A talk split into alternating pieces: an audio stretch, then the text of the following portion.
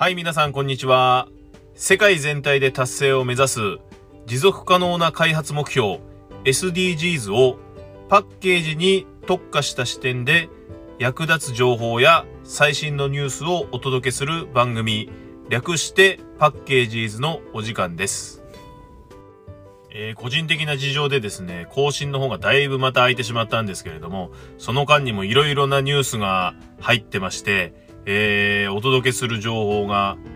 渋滞を起こしている状態なんですけれども、また今日からコツコツとご紹介していければなと思っております。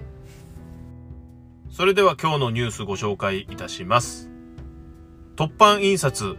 レトルト食品の風味低下を抑制するパウチ、風味ファインを開発へというニュースですね。えーさっきですね、速報でまた入ってきましたけれども、大阪の方でコロナの感染者がいよいよ1000人を突破したということなんですが、皆さんご存知の通り、コロナになってから本当に、ま、売り上げが落ちてしまう業界っていうのは多々現れてますよね。外食業界とか旅行業界とか、そういったところは本当大ダメージだと思うんですけれども、えーと、そんな中でもですね、顕著に伸びている部分っていうのがありますよね。それがあのいわゆる巣ごもり消費ってやつですね。みんな家でご飯を食べるようになって、とあるスーパーマーケットさんなんかは、過去最高の売上高を叩き出したりしてるニュースもありましたけれども、そういった中でですね、あのーやっぱり日の目を浴びたというか、今までもありましたけれども、より一層注目されるようになったのが、レトルト食品ですかね。今ではあの、袋のまんま、電子レンジに入れて、チンして、そのまま食べれるっていう袋も皆さんなかなか珍しくはもうないと思うんですけれども、あの、レトルト食品っていうのは、食材の中に潜んでいる微生物をですね、すごく高温120度とか110度とかですね、その辺の高温で殺菌することによってその微生物を死滅させまして、えー常温でも長期保存が可能になるという製法なんですけれども、それを作る時のですね、特性上、熱をかける際にやっぱり高温なんで、独特の匂いが発生してしまうという問題があったんですね。これをまあ、いわゆるレトルト臭と言いまして、うん、本来の美味しさが損なわれてしまうというデメリットがありました。そこで今回発表されたこの風味ファインというフィルムなんですけれども、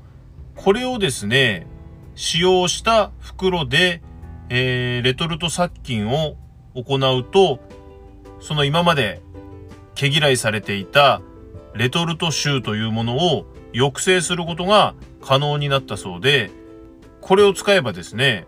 本来の美味しさを保ったまま、レトルト食品が作れるということなんですね。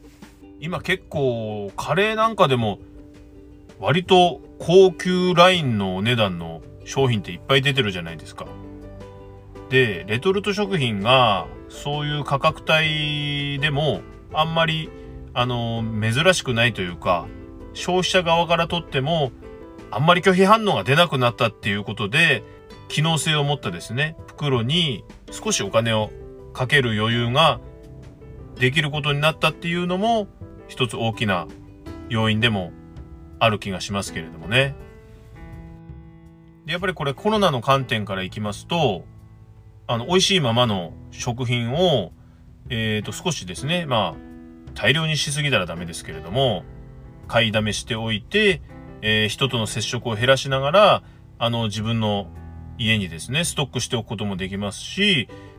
作る側からすれば本来出したかった味のままレトルト食品を作ることができますし今まで無駄にしていた食材なんかもですね